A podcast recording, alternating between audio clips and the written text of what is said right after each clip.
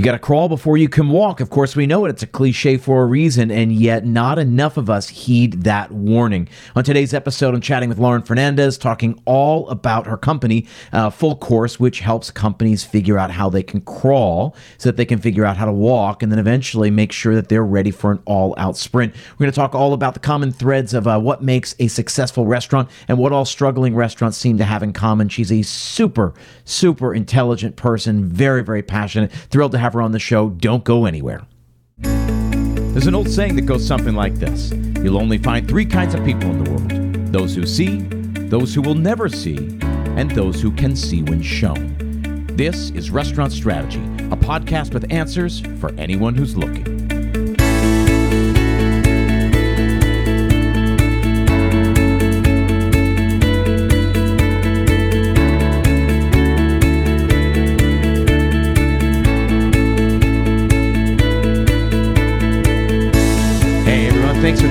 My name is Chip Klose, and this is Restaurant Strategy, a weekly podcast dedicated entirely to the hospitality industry. We cover marketing, operations, and everything in between. Each week, I leverage my 20 plus years in the industry to help you build a more profitable and a more sustainable business. I also work directly with operators all over the world through my group coaching programs to address and overcome the specific challenges we face in our industry. Curious to learn more? Set up a free 30-minute strategy session by visiting restaurantstrategypodcast.com slash schedule. Let me show you how simple it can be to run a profitable restaurant. Again, restaurantstrategypodcast.com slash schedule. As always, you'll find that link in the show notes. Now, Thousands of restaurants across the country use Kickfin to send instant cashless tip payouts directly to their employees' bank accounts the second their shift ends. It's a really simple solution to a really big problem because, let's face it, paying out cash tips to your workers day after day, shift after shift, can be kind of a nightmare. Tedious tip distribution takes managers away from work that matters. It's hard to track payments, which leads to accounting and compliance headaches. Plus, cash tip outs create the perfect opportunity for theft. And there's never enough cash ha- on hand to pay out tips, so managers are constantly making bank runs. Bottom line, there's never been a secure, efficient way to tip out until now. Meet Kickfin. Kickfin is an easy to use software that sends real time cashless tip payouts straight to your employees' bank accounts 24 7, 365.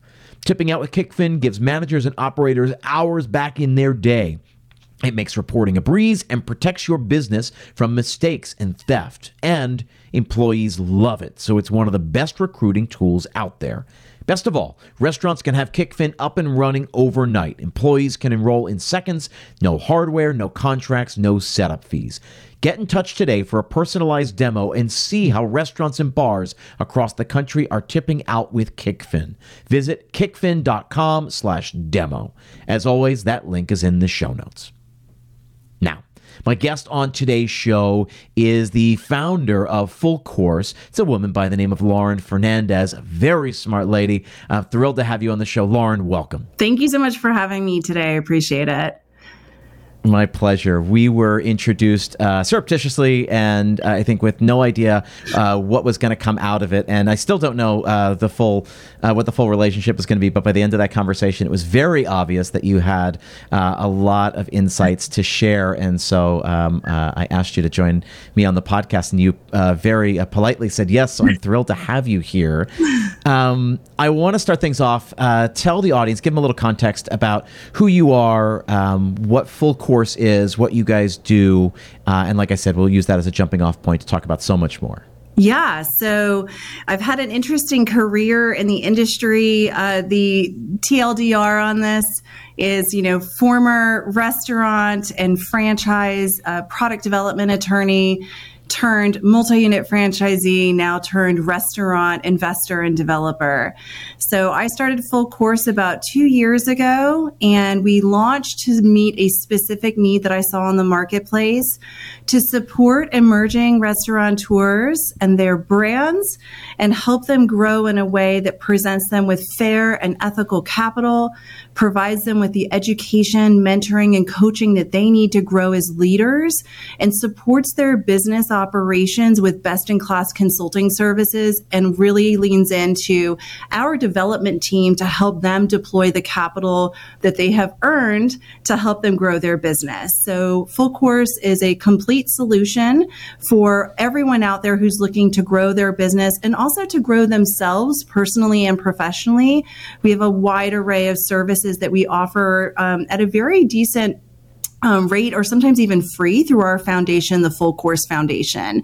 So, you know, we got a lot of things going on out there, right? We have an investment track, we have a ton of coaching and educational opportunities.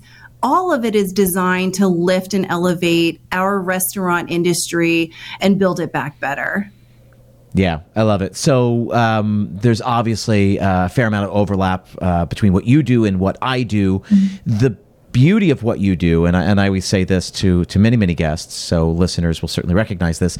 Um, I think the particular value that you offer the listeners here is that you get to peek behind the curtains um, at a bunch of different restaurants. So mm-hmm. um, I want to pull on some of that perspective, and I want to um, see if you can share some of it. I want to start off by talking about the difference between independence and chains, or independence and franchises. Yeah. Um, I think that the the differences to me uh, or to some people might seem obvious, but I think it's not so obvious. What does one thing have that the other one should have, and what does other the other one need that the other one? Um, do you know what I mean? Like, yeah. where are the differences? Having been now on on sort of uh, both. both. sides of yeah. that table, yeah. Yeah, I also have the unique perspective of having been on the franchisor side with Focus Brands, um, running franchise compliance, franchise administration, and working very closely with the franchisees during that time. And then very quickly flipping over to the other side of the, the equation and being a multi unit franchisee in an emerging brand. And so, what I'll share is, you know, independent restaurants, um, you know, I think there's a deeper connection to the purpose and mission because ostensibly the owner is still very connected to the business. So, okay. owner's purpose and mission that is naturally informing the brand's purpose and mission. And so, obviously, as you scale an independent restaurant group, you still want to maintain that purpose, mission, and that true north. But when they're very small, like less than five units, it really is all in the head and the heart of the owner. And so for us, that's something that actually differentiates independent restaurants because it's not codified yet, right? It hasn't become institutionalized into the brand. It's not in necessarily in all the marketing. It's just in the way that they do things, right? So when we work with independent brands that we have in our investment track, we spend a significant amount of time working with the owner, understanding their why, their purpose, and their mission so that we can use that to inform the brand and create it in a systemized fashion that is included in everything we do from the way we onboard new employees to the way we recruit franchisees to the way we do our training to the way we greet our guests, everything, right? Ostensibly, so then on the franchise. Let me just inter- Go ahead. No, go ahead, go ahead. And then I've got a question. I've, I did not mean to interrupt you. I think really phenomenal franchise organizations have mastered this, whether they meant to or not. And okay. I was with Chicken Salad Chick in the early days of the brand it was a thing to open your restaurant. It was you, just all the other franchisees showed up if they were in your market. Um, you know, the, the executive team would roll in. There was, you know, a huge family there to celebrate that win. And that is such a chick moment. Like, if you're familiar with that brand, the whole thing feels like a giant hug. Like if you're a customer, you feel like you're eating in someone's dining right. room. If you work there, it's a wonderful environment to work in. And I feel like that's a great example of franchise organizations that did a good job of embodying what the founder was all about and putting it into the nuances of the system and therefore imbuing in in their franchisees this notion that you're a chick too. Like get out there and love on your community, be the mayor. And, you know, in recent conversations with Stacy Brown, the founder, I find that you know, I celebrate that. I appreciate that that brand, even as a franchisee, gave me an opportunity to be the mayor of my dining room and of my community and really own our role as the the um, the leaders of the brand in this community where we were building. There was a reliance on that and almost an insistence, which I think was really special. So on the flip side, I'll say a lot of brands miss that. And so I will say, I think yeah. that's a good learning kind of to take from those early stage independent brands. You have to carry that purpose and mission forward. Absolutely. So then let me back up. Here's where I was going to interrupt and ask this question mm-hmm. What do you do when the independent can't articulate their mission, their why. So yeah. maybe this is just you as you've come across, right? It's a they do great food, they offer great service, right. but they're not clear on their why. I you know I always bring up Shawn Walchef. Uh, Shawn's been on this show twice. He and I mm-hmm. have I've been on his podcast once. Uh, we've spoken together a bunch, and uh, we gave a talk uh, in Los Angeles uh, last year where we talked all about um, not only finding your why, but the two whys. Number one, like why do you do what you do? And why should anyone care about that? Mm-hmm. And I find that a lot of independents are sort of sheepish about that. Like they feel like, well, it's just like it's just dot dot dot. It's just fill in the blank. So how do you what do you do when you come across that somebody who's who does it who's got a fuzzy why? How, how do you yeah how do you help them find that? Yeah, so I, I think it's an interesting recipe of you know one part empathy, one part um, a deep understanding of what it is to be an operator and having walked in those shoes it is not easy.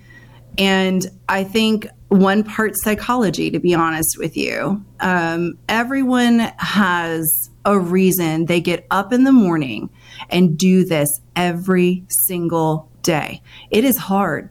It is punishing it is relentless. It is 365, right? It drags your family in. I mean, I, I, tell people all the time if you think you're buying a restaurant and it's a mailbox money situation, you're mistaken.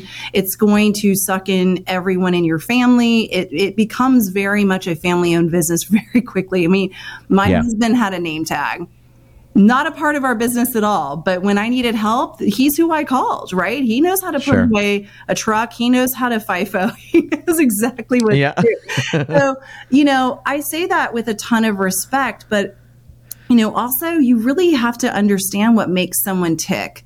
And for us as investors, that is incredibly important because we do not take a majority position. We rely on our founders and operators to continue to run the business and to build and grow their team, even as we're growing the business with them. And so that alignment and understanding of who they are as a person and why they get up is so critical. It's actually a gatekeeper for us. Um, I don't know that we have ever really found a good alignment with someone who's just in it for the money. You know, we are a very people and purpose driven company. If you just want to check, we'll gladly refer you somewhere else. That is not what Full right. is about. And so, weirdly, your question is perfectly how we tee up initial discussions with our clients. If they are a prospect for our investment track or even for our consulting track, we dig in on this in this exact issue all the time. In our brand workshops, which is way too much to go into right now, but I'll tell you one of the most powerful exercises is tell me why you decided to do this. And then you yeah. let them tell the story. And then when you're done, you just let the air sit and then you ask this question why are you still doing it? Because there yeah. is something that propels them forward to use restaurants, to use food, usually in service to others, in connection to people connection and explanation of their culture, maybe, there's always something there. And that is where we start. Once we can I kind of circle what that is, we take that idea and we blow that out. We go, tell me more about that. You love right. talking to people about your culture. Let's talk about that. Let's go to the why on that. Why do you go in on that? Why is that really important to you? Why couldn't you just do that as a blogger? Why couldn't you just have a clothing line, right? You chose food. Let's figure out why. Um, and so it is layers, layers sometimes. Yeah. It's fuzzy. Um, and yeah. and sometimes you might get an answer that surprises you, but I think it's important information to know because if you don't know what makes your partner tick, you're never going to get alignment. You're not going to really understand how to make them happy. And so, fundamentally, I think even before it's a brand exercise, for us, it's a partnership exercise, to be honest with you. It makes a lot of sense. This is a question that I asked a lot of people because, and I said this a minute ago, I find a lot of operators, uh, and sometimes I work with people who just, quote unquote, just have a pizza place, just run a sub shop, just have an Indian restaurant, just, and they and they always sort of like apologize for it. And, and I think uh, connecting with that is really crucial. And oftentimes I find that their struggles are sort of tethered to that, that, that if they can get clear on that and they can figure out again mm-hmm. why they decided to do it, why they're still doing it, and then again that last why that I always ask, which is that um, why should anybody care? Because you have to convince people. That's what we're doing in mm-hmm. sales. We convince people to do this instead of that. Come dine at my restaurant instead of that other restaurant. Mm-hmm. Well, why should I dine at your restaurant? I like the other restaurant just fine. The next words out of your mouth are going to be the words that either win you the sale or lose you the sale. They convince people to come or not. That's the same thing if you're running a restaurant or if you just want to get mom's keys, you know, to take the car on a Friday night. Like Or sign it's like an investor to your fund. I totally get it. I totally Yeah. get it. And I'll tell you what we always go back to. Um, you can have the best food in the world. You can have the most phenomenal value proposition. But I think in this day and age, if you are not clear in what you stand for and what your purpose and mission are as a company, you're not going to land with consumers. There's enough competition out there. The right. attitudes of consumers are changing, um, and especially as it relates to fast casual. You know, that's a higher average ticket.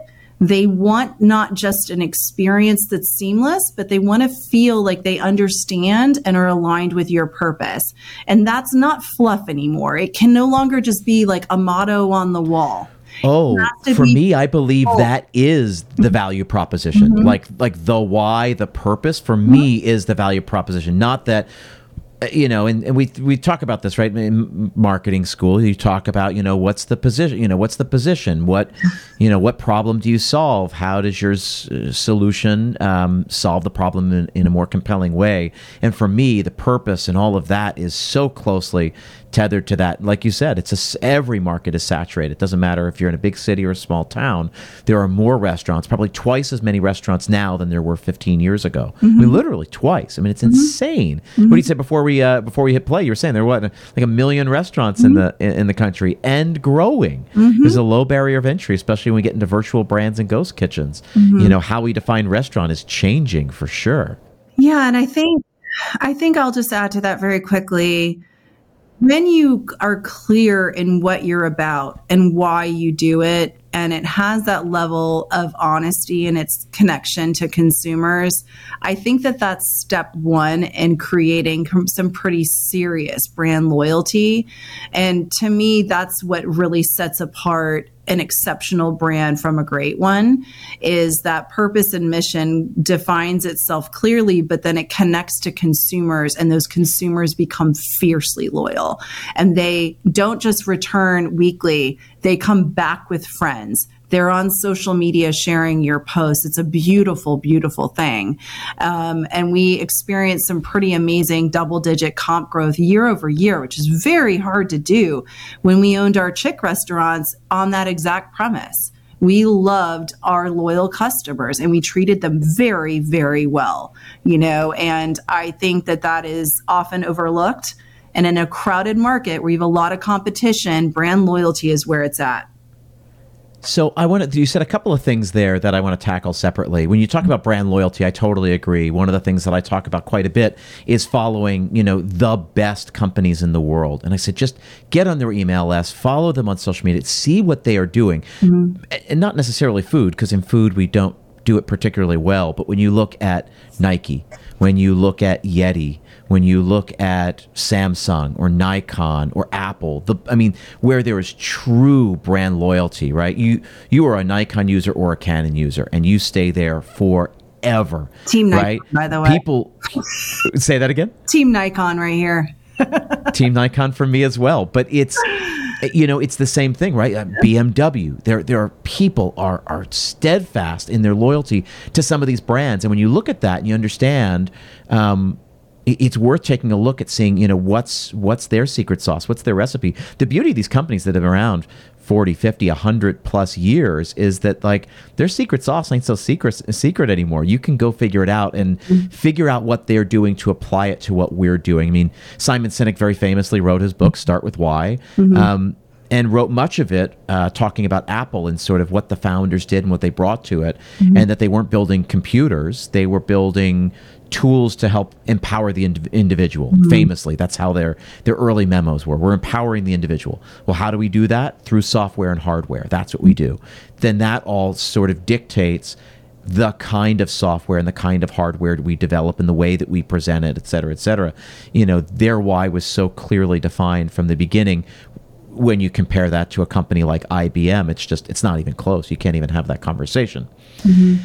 So when you talk about brand, okay, when you talk about just to go back to this idea of purpose and mission and understanding the why and the founders why so the best independents out there have a clear why right it's no fuzzy why and the best restaurants that grow or the the, the ones that grow successfully are the ones that can really uh, articulate that am I am I saying that right? Uh, you know, articulating it and really can magnify that. Yeah. And then bring a sense of ownership into either the store level if it's a big corporate mm-hmm. brand or at the franchisee level you, you talked about we felt like we were the owner of that brand mm-hmm. in that market mm-hmm. talk to me about that how you grow how you articulate and how you magnify uh, a brand's why yeah so I think that you have to be willing to not just be clear and take a stand, but you have to be willing to share that mantle, right? And so I think I was around unit four or five in my development journey uh, when I owned restaurants, when I realized, oh my God, I cannot be everywhere solving every problem all the time.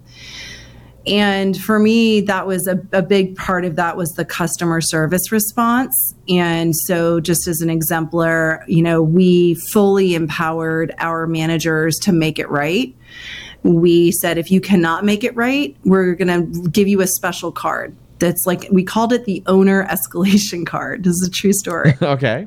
And we had a special email address, and it was like you know owner at whatever, and um, it came to me at my desk, and it was designed to escalate matters that could not be resolved in the store itself in that moment. And okay it's a really funny thing, but can I just say that like in the 2 years that we had that, our our restaurant staff would go through those cards all the time.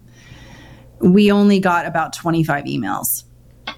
But it was Interesting. the fact that we were willing to let customers go and talk to the owner that I think was really powerful. You know, the other thing we did was we gave our managers um, you know, a budget for correction and for fixing things. And then if it was beyond something that they could handle, they would email me and I would send the person a gift card and a handwritten note from me yeah. on my stationery.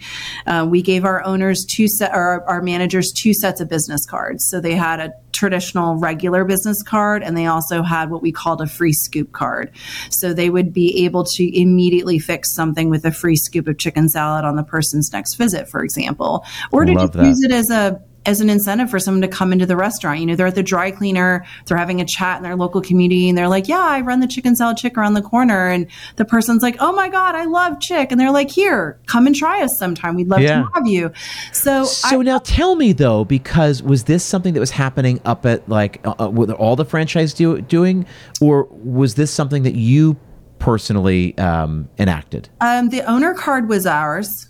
Um, and, yeah. I think even on the back, it had a number of common questions we would get where we didn't want the owner, the um, I'm sorry, the manager asking or answering the question. So like we would get solicitations all the time for sports and local charities and things like that. And we had a program where we vetted them and reviewed them as a team and budget allocated our budget but they had to go through our process. And so if anyone ever came in trying to sell them something or asking for a donation or a sponsorship, they also got that owner card. And on the back of the card it said, if you have any of these issues or you're looking for a job, like here here's the millions of reasons you can use this card and let us know. Like let yeah. us let us know what you need. How can we help you? How can we be of service? And that included escalating you know, any kind of customer service issues. That was 100% our creation. Um, one was to empower the managers to al- allow it to us. It's okay to escalate to an owner. You shouldn't feel scared you're going to lose your job or, you know, yep. be worried that someone's going to narc on you. No, I want them to feel like, I trust you to handle it. But if it's beyond your scope and you got a line out the door, say, you know what, our owner's really great. She'd love to hear from you. Here's her card. Do you mind reaching out to her directly? She'd love to hear about your sponsorship. I just can't do it right now. We're very interested. Yep here's her number you know that kind of thing so that is yep. something that we created internally the um the free scoop card i mean we we had that at Moe's southwest grill i remember um the then CEO Paul Damico had a free burrito on the back of his card. I just love that idea. Yeah. So, candidly, I can't remember if we just kind of ripped that off and took it over to. No, Twitter, this is that's what I want to know though, because I wanted to know is that if it came at uh, came down from the corporate level, which it could have, and say, hey, this is what we do. We do yeah. a, a, two card. we got a two card strategy, yeah. or whether you were empowered to to do that, which it sounds like you were. Where you got the idea from, I don't care. I steal all this crap. I mean, what you talked about about empowering the managers. I remember first hearing Tim Ferriss write about that in the four hour work mm-hmm. week. Mm-hmm. He said, you know, if there's a problem that customer service can handle for less than $50, $100, right. $500. Right. If they can solve that for under that amount, then it's not worth bothering me. Right. Number one, it's not worth the founder's time, the owner's time. But number two, I want to empower them to actually take agency over the situation, mm-hmm. which helps bring a, a, level of ownership that just about nothing else can can do when you when you when you put managers or, or even your hourly employees in charge of your uh, of your uh, property in charge of your brand and you say we want you to do this just really saying like no we give you full ownership mm-hmm. we give you agency to make it right and to to right the wrongs and all of that and and man you get buy-in from your team which is why I love what you're talking about now. Yeah, we even did it with our employees and so another thing as we grew the company and we crossed the 400 employee mark um, you know, we would coach everyone like, okay, here's your escalation path. And we would do it on the onboarding. But what we started realizing was a lot of the employees like didn't really quite grasp that it was a franchised unit, even though they'd met me, they knew they'd been onboarded. You know, like sometimes it, it just gets lost in translation, so they'd call the corporate office, and so we didn't want any of that. Right? We're franchisee. Right. That's our business. Like that is, you know, I'm an attorney. I understand the delicacy of like, you know, it's a delicate thing, like the franchise e employee relationship versus the franchisor. And so what we ended up doing was putting a very kind of clear flowchart styled, like, here's your escalation path. If you can't solve it with your manager and you feel like you can't, then this is the area director. If you if you feel like right. you can't solve it with those two, here's your HR confidential 1-800 number. And if none of those work, then you email this number and it's the owner and like you cannot send an email to that amount like you unless you do the other things first like it was pretty clear and it wrapped yep. that up pretty quickly. But it also gave employees the agency to speak up and to tell us when things weren't going right. It gave them an outlet to tell us as owners and tell our HR department if things were going wrong, which is important to do to take care of your people when you can't be everywhere at once, right? Um, yeah. I'm not stupid. I know everyone's on their best behavior and the store is immaculate when the owner's in town, right? When we're around. but you right. want to know what's going on when you're not there. And you have to sure. trust and empower the people who are running it in your absence. And this is true whether you're a franchisor or you're a franchisee and you're trusting your manager. I think the same is true. Um, you know, you have to have ways to make sure that you are empowering them to hold the standard, but also ways to check and ver- verify and validate that they are too. Popmenu has reimagined the restaurant. They're breaking the mold of the menu, taking the kitchen doors off the hinges, and serving up their most comprehensive technology solution yet. It's called Popmenu Max. It comes with the previous ingredients you've heard me mention on the podcast websites designed with SEO, marketing tools to keep you top of mind with guests, and of course, the patented interactive menu technology. This new recipe brings automated phone answering, third party online order aggregation, waitlisting, and more to the table. Popmenu's phone answering technology has your ringing phones covered. With artificial intelligence, AI, the simple questions that keep your phone line tied up can now be handled without pulling a staff member from your in person hospitality. No more missed reservations, asking for your hours, or missed revenue, and that's just the beginning. You have a passion for food, Popmenu has a passion for technology. Together, it's a recipe for restaurant success. Now, even more digital ingredients are in their technology pantry, and Popmenu is helping restaurants attract, engage, remarket, and transact with their guests on a whole new level. Trust me, if you're a restaurant owner, you need Popmenu to take your business to the next level.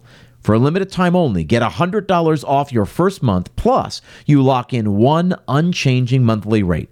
Go to popmenu.com slash restaurant strategy to claim this offer. Again, that's $100 off your first month by visiting popmenu.com slash restaurant strategy. That link is also in the show notes. So then let's talk about that for a minute. Let's talk about accountability. How mm-hmm. do you how do you do that? Um, or how did you do that when you were in that position, and how do you then coach, um, coach and guide your people to to do that? Yeah, this is like one of the most powerful things that I learned as an operator. I'm just gonna drop some knowledge right now. I tried a lot of stuff that just didn't work, a lot of stuff, and finally, what we got to were two really critical things. One is transparency across all the units. It was not serving us for people n- to not know what the other units were doing. And so it also serves as a nice barometer of what's really going on. So, like if chicken prices are crazy high in one month and you can check it against all the other units and see that indeed that price carried across all of the units, you know you're good. But if your chicken prices are like, or, or your, you know, percent of COGS is crazy off the charts and everyone else is normal, as a manager, you go, ding, something's not right here. We either had waste mm-hmm. or theft. Let me get to the bottom of it because I'm going to have to answer this to Lauren. So I might as well figure it out now. So that was number one, like just creating a clear and concise reporting package that came to the managers on a monthly basis. It was a it was a management P&L so we stripped everything out of the P&L they had no control over. I don't need them to worry about the rent. I know what the rent is. I signed that lease, yep. right? So I don't it's not one of their controllables. I don't want them to care. And that was kind of the big piece. And then we aggregated all of it into a dashboard that was even further condensed, specifically attached to their goals and targets. And this is piece number two. We gave them agency over and responsibility over those numbers. So it was usually something like top line sales, um, you know, catering as a piece of that um, COGS, labor, um, you know, some basic qualitative scores like your health score, your Steritech, et cetera. And yep. every single one of those had a defined metric by unit and every single one of those line items could contribute to them earning profit. So we had a profit sharing pool that was triggered by them hitting those various targets. They could hit one of them, three of them or five of them. But if they hit all five and they did that two months in a row, we doubled their profit sharing. So we created yep. some seriously lucrative incentives, not just for the managers, but for the employees too. So there was a portion of that pool that went directly to management and then a portion that went to the staff. So we created this level of like, of, um, really like I think complete transparency across all of the organization, but we also yeah. went down into the organization and showed the employees like, yes, it matters that you pay attention and properly label your food with the right date. Because if we're throwing it yeah. out and it shouldn't be thrown out, that goes into your food waste. And now you've just messed up the whole team for hitting their target for this month, right? So great. I think that Great. ended up working for us. Um, finally got there. It took me about two years to figure all this out. That was my question. So that was my my next question, which is that how do you get the buy-in? How long did it take? And we talk about culture, right? Mm-hmm. Culture is about getting everybody rowing the same direction. So you know, famously Seth Godin says, people like us do things like this. Mm-hmm. At this restaurant, this is the way we behave for yeah. the following reason. So talk to me about that about that path. Yeah, I think for us, the massive hurdle was education. So if you just take a P&L and you hand it to a manager, the average manager in a QSR to fast casual is not going to know what they're looking at or really understand the power of it as a managerial tool. So we yep. launched this, and then I very quickly realized we needed to have some education. So, as it were, we had a group meeting planned on the calendar. When we got all of the managers in the same room, I just spent an hour walking through what a P&L was, like how to understand what the top meant and how you get to the bottom. And we started coaching them on protecting profit margin or EBITDA and really incentivize them to that because if you can uh, help them understand that the end goal is to protect the profit margin and what that means for them mm-hmm. suddenly your labor and cogs start to make more sense. Suddenly it makes sense that I'm asking you to take inventory every Sunday. It makes sense yep. you're doing a price adjustment quarterly. You know, those things, those strategies for protecting the profit margin all become part of the playbook. And so I think that was an important lesson for me to learn that you can't make any assumptions about where your managerial staff is at. The vast majority of restaurant managers never thought when they started working in a restaurant that they were going to become a manager. They learned on the job. Yep they proceeded yep. in their career and have done really great for themselves, and they've stayed in our industry out of love and success. But the thing is, you don't necessarily get that kind of training, which is one of the reasons yep. we have the full course foundation. Like, I deeply believe that if you want to invest in retain and attract the right people to our industry, you have to invest in them in their education beyond on the job training. And that's why a lot of the courses that we have in our platform focus on these kinds of issues how to read a P&L, what goes into a successful marketing campaign, right? Because if someone yep. understands it, they are more likely to buy in and do it. Period. Yeah, I think it's I think it's so true and I slipped into management the same way that I think you're describing here. Now I've been in the industry for 22 years, so my first management job was I don't know 17, 18 years ago. Mm-hmm. Um, but I wasn't given that education. And I always joke around. I say, you know, everything you see a manager doing or everything you think a manager should be doing is really only about 20 or 30% of their job, meaning uh, checking in staff, uh, doing side worksheets, you know, bank drops, cash outs, you know, dealing with angry guests, mm-hmm. all of that. That's all got to get done. But the real thing is care is being a, a, caretaker of the bottom line, understanding, you know, managing the property. I, I, more and more, I keep using the analogy of the factory. We bring in raw materials, we do something to those raw materials, and we then sell the finished product.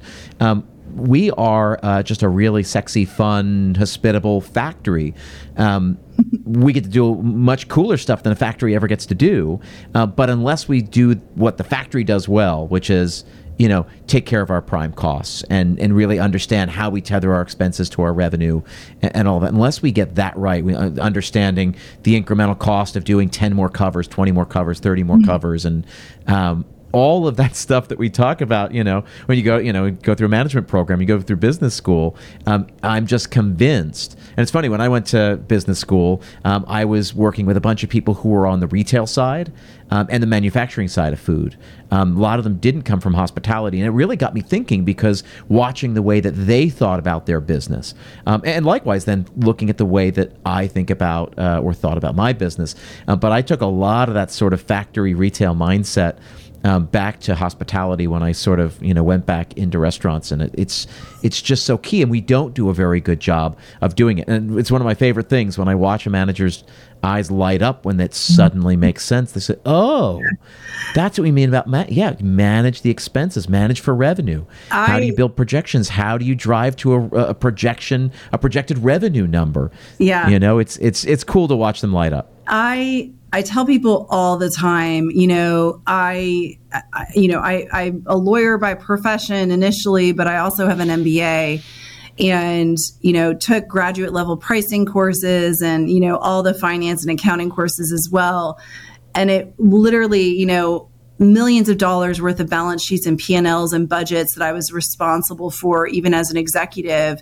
And it clicked for me on a whole nother level when we bought our restaurants and we started running clean books, we ran a whole new set of accounting books, and I could see the actual impact of those numbers. I could see the impact of the management issues. I could see the impact of the improper food scheduling or ordering, you know, on the inventory side and really kind of went ding for me. So, you know, humbly will admit, you know, there's some real value to learning this in context and on the job.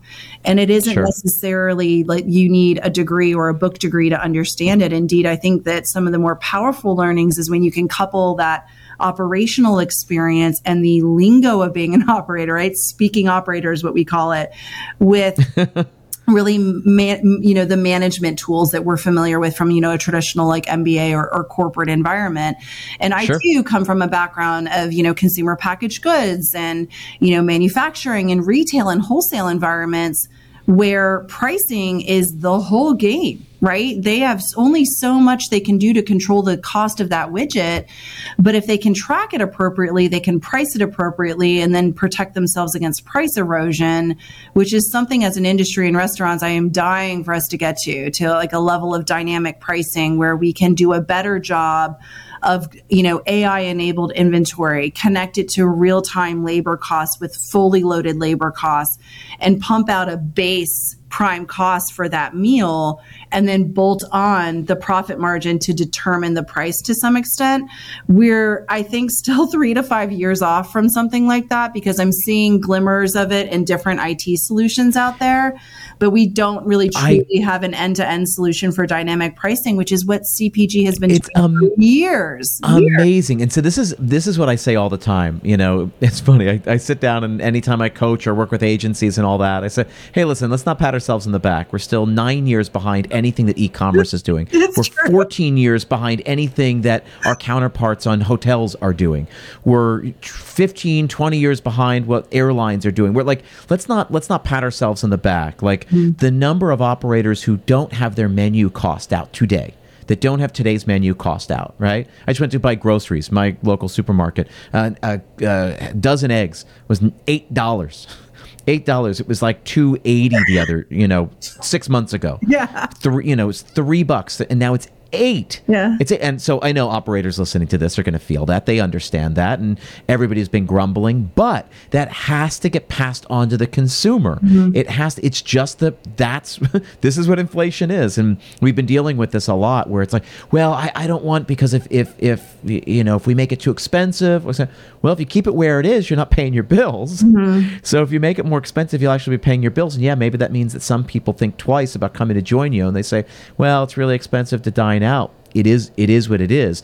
Then we go back to our marketing side, which I want to get to, right? The mm-hmm. marketing side is how do you convince people of your value? How do you convince people that what they need is what you have? Mm-hmm. Talk to me. No, we're going to do that in a second because I want to go back to dynamic pricing. Why don't we do dynamic pricing? has anybody done it successfully? No. No, not really. Nobody, not, right? not really. Not in the way that you and I are probably familiar with seeing it. And where Tuesday's meal is cheaper, Saturday's yeah, meal is more expensive. Right, literally. Um, and, and not just to take advantage. I want to be clear. This is not a methodology of pricing in other industries to take advantages of demand necessarily or of timing. This is more a strategy of making sure that you are tracking the actual cost fully loaded of that widget through the entire enterprise as work in progress until it lands on a shelf. And even the cost at retail is so expensive to play in some of these big box retailers, you might make a nickel on a dollar if you're lucky. But yep. you're sophisticated enough to implement these sort of just in time pricing technologies, then when you yep. get to that endpoint, you'll probably take home nine cents to 10 cents instead of five because you're more closely so, monitoring the real true cost of that product. And that is a true dynamic pricing model. Yes. Of course, there's many, many versions of it that have to do with demand, but this is a little bit more of a tracking issue for our industry. And candidly, I just don't know that we've done a great job making inventory easy still. I still I totally agree. Um, so let me go back and just say for for those people who are listening who don't quite understand what we're talking about, right? We're talking about dynamic pricing. It's we know this, right? It's cheaper to fly midweek than it is to fly on the weekend. That's dynamic pricing. The pricing um, changes um, in real time. Mm-hmm. That as more inventory gets chewed up on a flight, there are less seats, the prices of those seats go up. We've seen this in hotels. We've seen this in um, uh, uh, hotels, airlines, uh, Broadway theaters, things like that. So the idea is, on the one side, it's a supply and demand thing, right? More people want to dine on the weekends. We should be able to make that more expensive because there's more demand. There's greater demand. People want to go out on a date. They're going to go out with friends. They are willing to spend maybe a little bit more. That's the one side, which is not what you're talking about. But that is one way to address this. One way, The yeah. other side, eh, the other piece to this is understanding how the real time costs Mm-hmm. affect the profitability of a given meal. Mm-hmm. For example, if you bring in the same 10 people on a Saturday night, your labor cost is going to be lower because you're going to be generating more revenue. So your labor percentage on that night is less. Meanwhile, on a Tuesday, it takes the same 10 people to open up the restaurant and you've got less revenue coming in. So you've got a, uh, a much higher labor cost and that we should be able to address them accordingly. That's a, gets to a little bit of what you're talking about. Am I wrong? Yeah, and I and I think there's a piece to this too. So some of this is demand driven, of course. It's just supply and demand type economic pull on the elasticity of the price, right? However, I think there's also a piece of this as a as an industry we're missing this whole notion of just in time inventory and the just in time pricing that pushes the cost of that inventory moving through work in progress all the way through to the plate that really Yep. really captures the base cost of that. So picture a base cost of a plate. Let's say it's $5. Yep. Once you know it's $5, you can make a choice that your profit margin is, let's say, 20%. Now, once you bolt that 20% on to that $5 and you know what you're charging, you can also adjust that price for whether it's a Monday or a Sunday, right? So there's there's some layered complexity to pricing in the restaurant industry that has not been fully embraced. There are some concepts out there and emerging technologies that are pushing into this and the pl- the playground for them is third party apps um, where they can adjust pricing based on who else is on the platform, what time of day it is, demand, surge pricing, kind of a surge. Basically, that's what it is, right? Surge style pricing, which we're all familiar with Yeah. Uber. Thank you for that, Uber. Um, you know, that's a very different animal than I think a proper tracking and, and AI enabled inventory, um, a better labor model where we can track. I think there's some pieces around that. I'll give them that. Um, but sticking it all together so you get the whole chain, I think is really an important piece of this. And from a marketing perspective, you got to understand your customer. You know, I play in the fast casual segment. There's a value play there, but it's not necessarily a price play there, right? You and you're in QSR, completely different animal, right? Like it, it's very hard to budge off, you know, a five ninety nine, a six ninety nine center of plate option, or have something mm-hmm. be over ten dollars. So there's a different play on pricing in different segments of the restaurant industry as well, right? Your fine dining client being able to pay that price is part of the experience. Like that is that is a different customer than a QSR customer.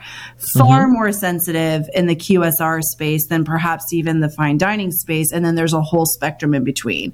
So we can't even approach this as an industry as a one size fits all but the methodology by which we bring it in the back door produce something amazing with it and sell to someone on a plate is still like a little clunky no matter i think which segment you're in. And would love Yeah. for someone to throw some money at that. We have a lot lot of other apps out there and technology but not really one that goes soup to nuts if you ask me. Yeah, I um I, think this is uh, something that I think uh, all of the listeners uh, or many of the listeners, I'm guessing, um, are concerned about or, or share frustration uh, regarding um, the fact that they're they require so many different solutions to plug in. Um, and just making sure that everything can talk to each other and all that. And nothing quite does everything they needed to do. Although it's getting better. The kind of software that's out now, just in the last five years, that has really made a dent in the industry, um, is making a big, big, um, is big, making a big, big push. Talk to me now. I want to go back to the other thing I want to talk about. There's so much good stuff. Um, talk to me about marketing. Talk to me about how you think about marketing. You were just talking about uh, the difference between value. You know, it's a value play, not a price play. Um, m- a few minutes ago, you mentioned we want to be able to teach operators, you know, the right way to launch a, a full marketing campaign. Talk to me about how you think about marketing, how you think about launching campaigns, and then how you teach uh, people to do it the right way. Yeah, so this is informed by some of my experience very early, early in my life. One of my first businesses was uh, wrangling up volunteers out of my high school, paying them a reasonable rate, and charging political campaigns to go door knock for them. So I was one of those moot court and mock trial debate team kind of dorks in high school. and we love talking to people, you know, no shock. And so I would gather together, you know, 50 to 100 volunteers, and we would go knock on doors and meet super voters who were often elderly folks talk to them about the candidate, hand them some information. And so, what's so interesting about that is dollar for dollar, that was more successful than any flyer you could put in the mail, than any sign you could put up on the street. And that was very, or I'm going to date myself a little bit here, but in the late 90s, before there was a advent of all this social media, it was such a deep and personal connection to those voters. They had a very high turnout rate for us. And so it was so funny. It just kind of became like my side hustle um, for many years while I was in high school. I was a little budding entrepreneur. But what I learned from that was that personal moment of connection is extremely important. And sometimes we struggle even on social media to have that level of connection. I am a big fan of making sure that you have local market execution, boots on the ground, handshake, free samples, all of the things to really love on and build community before you even open the restaurant. So I think it's a mix of PR where you have the buzz about the brand and people reporting on it. It's social media, very heavy on that because the social media is the physical network and the digital network where all of that community network starts to magnify. So suddenly someone that you met at the dry cleaner and you gave them that free sample, they're on social media loving your page and they're tagging 10 of their friends, right? It amplifies what you're doing in the marketplace. But the anchor of that entire marketing effort when we launch a brand, when we launch a unit in a local market is heavy, heavy, heavy on the local community connection. That is weeks in advance, weeks. So as we're doing training and we're developing excess product, whatever it is, we'll take it out and sample it. We'll have tastings, we'll have VIP events, we'll show up at events even before the restaurant's open. And I think that's really important that you show up, right? Social media yeah. is not a substitute for you showing up. And if you are going right. to have a brick and mortar unit, that is the most important thing I can give to you. Show up. Be a part of your local chamber. Meet the businesses next door. You know, go and talk to the co-tenants in the building. They're going to be your best friends when you have a problem and the power is out and your walk-in cooler is down, right? So you yep. need to kind of create that community. And again, I'll go back to that whole idea of agency. I never did that by myself. Our whole team was involved. The new employees that we would hire, the new manager, it was their directive. Like, you have to go meet 10 business leaders today. Go. You got this. See if they need I love that. No, I'm at it, you know? yeah, no. So we talk about accountability, and uh, you know, the, the, the, I always love the SMART goal framework. You know, make it specific. If we mm-hmm. make it specific, it's measurable, and I like making things actionable. Mm-hmm. So you say, do this, right? We uh, so much of it, and I always do this when I work with um, like catering directors or you know uh, private dining managers and all that. And I get this from my wife. My wife is in mm-hmm. straight sales. She does t- uh, tech sales. Mm-hmm. Uh, you can only control your controllables. You can only control your metrics. How many calls you make, how many emails you you send, how many people you get on the phone, how many demos you book for the the software that she sells and all of that. It's the same thing. You can't you can't determine whether the 10 mm-hmm. people you meet are going to do anything, but you've made a connection. That's what you're responsible for, and you can do that. I love that. Um, talk to me about when things get going then. So if being present and actually in real life and all of that is a big part of the pre-launch mm-hmm. let's say how do you think about marketing moving forward when a brand is six months old a year old yeah. four years old yeah so i my strategy isn't always the same but i'll give one nugget that i think is super helpful here um, I, think a lot of early stage restaurateurs miss on the opportunity to have a loyalty program. You are never too small to have a loyalty program, period. And you have loyal fans whether you realize it or not and rewarding them and getting them to come in and increasing their frequency and creating them into what I would call a super fan, where they're no longer just a loyal and regular customer, but they become a brand evangelist is part of your mission. Right. So if you have an app or a way to reach them regularly, or maybe it's just your Facebook page, whatever, creating that kind of community within the community of super fans is really important. So create incentives for them reward them with exclusive merch, give them opportunities to bring in their friends. Um, this was another thing. We created um, a card, and it was called a Bring a Friend card. And like that manager card I told you, where it was a free scoop, but it was essentially like, come on in, we'll buy your meal, and you know, bring your friend you know, we'll pay for one of your meals. I think it was like you buy yours, we'll buy theirs, something like that. And we yeah. gave them to our loyal customers in the restaurant. Like they would come in, we'd say, Oh my God, it's great to see you again.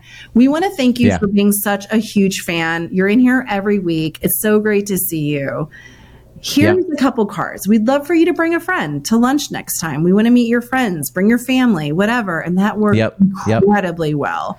Um, I think if we could. I love all this stuff because we're talking all about analog solutions, not digital. and I am a huge fan of analog. Um, I'm a big. I'm, it, it, people who listen to the show uh, for a long time have heard uh, many of my many of my uh, tricks and tactics and a lot of the stuff. You know, as a consultant and a coach, you know, I always I always famously get the questions like, "Oh yeah, okay, but working with you, I mean, how much is it going to cost?" And I said, if I gave you something really free that would get you the money it would cost to make the investment in that, would you do it? Yeah. And they're like, okay, what what free tool? And I've done this before. Mm-hmm. I said, okay, great. Here's the thing. I want you to do this, and we're going to talk in one week. And you tell me if you've not raised the money. And without fail, every time I've done that, they come back and said, I, I can't, I can't believe it. I said, great. Now let's get to all the other work. There's my little parlor trick. That's my parlor trick. And I kept my word. I gave you the the two things to do, and uh, but and they're all just they're all analog and so stupid. And uh, people are like, it was just so obvious. I was like, I know. It's just about being hospitable. It's, it's yeah. which is what we do. Yeah, and and there's there's some finesse there, right? I'm a fan of the handwritten thank you note. I will never let that go. I love paper stationery, but I also think that there's something to be said, especially in this day and age, of saying thank you in writing in your own handwriting. And there's similarly something that happens when you have that interaction at the table and the manager goes over and explains what they're doing. And they have that moment of gratitude and you know, you're humbly asking someone to continue supporting your business, but to amplify by bringing their friends in, that's an ask. I love it. Right? I love it. Um, I don't know that it rings the same way in a loyalty app. And I've tried it and it just, it works, but not really with the same level of panache and the same level of yeah. grandiosity. Well, I was gonna I was gonna ask you if there are if there are loyalty programs that work better than others because I, I I'm sort of I've gone on the record by saying like they're all sort of doing like like none of them does anything better. I'll say this: no loyalty app does it better than cutting out the 10 coupons from the pizza box that I did in 1994. Like that just worked better. Uh, we moved into this house, so I, I, moved out of the city out to New Jersey, and we moved in in the middle of August. And in the junk drawer, the family who had owned the house before us left us all their cardboard from the pizza place, and they said we figured we here's the best part. Tell me if this is not genius. They said, hey, we couldn't use them before we left, but then we figured, you know, this is our favorite pizza place, and you get a couple of free pizzas out of this. Awesome. Like, like what? Like you're talking to a, you know, restaurant marketer. I'm like, I could not have written this any better. Yeah. Like they gifted us like, two free pizzas.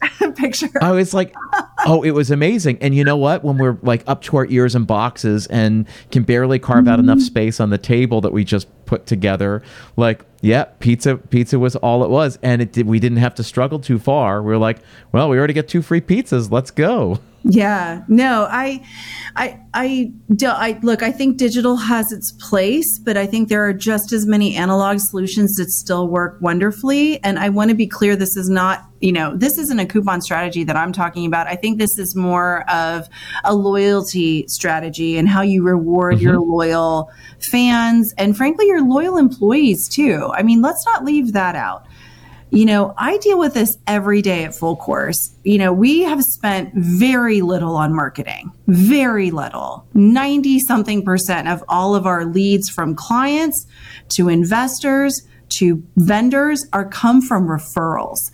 And yep. there is something very powerful, not just about rewarding your customers who are loyal to, but your employees too.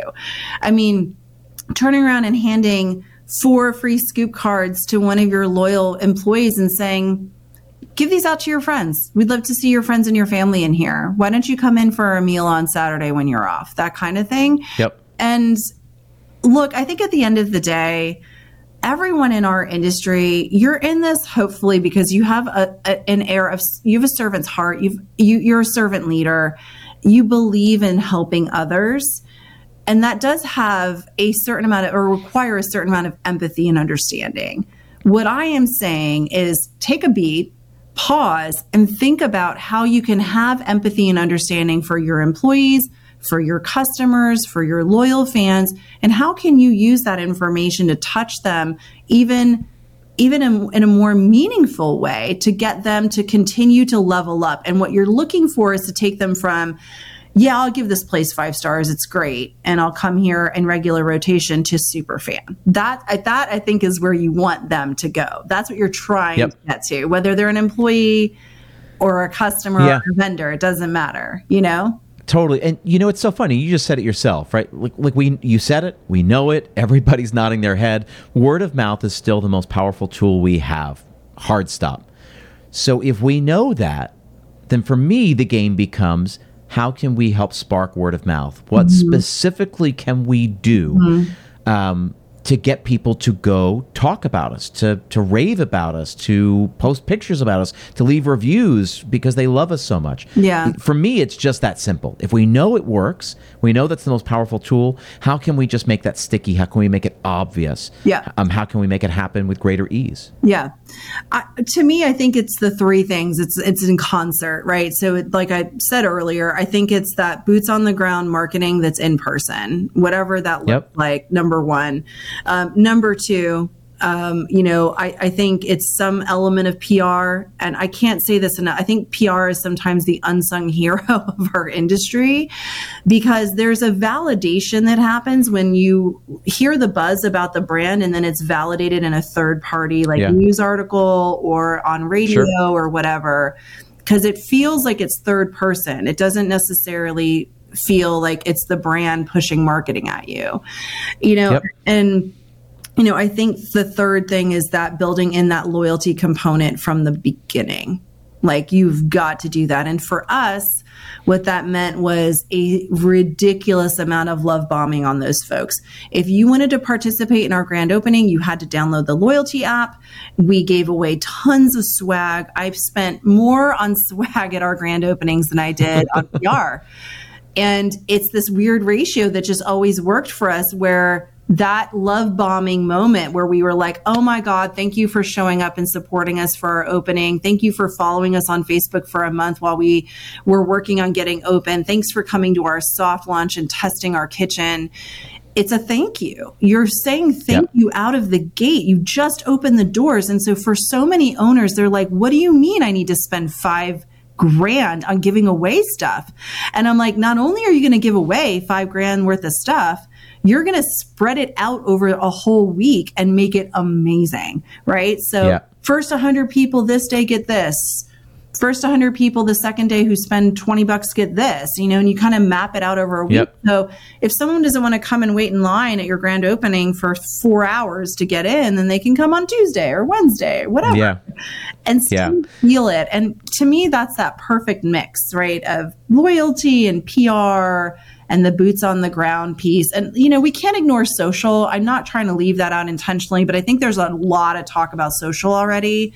I just don't think it's the only answer. Like if you have a you are speaking my language. This is this is what I believe. For me, it's always the last thing we talk about. Mm-hmm. I you know we get to it. I said great. So now let's talk about social media. Like oh we've just been talking for hours about everything else. I said I know, and that's sort of where it is. And I like you, um, I believe in the importance of it and the power that it can have.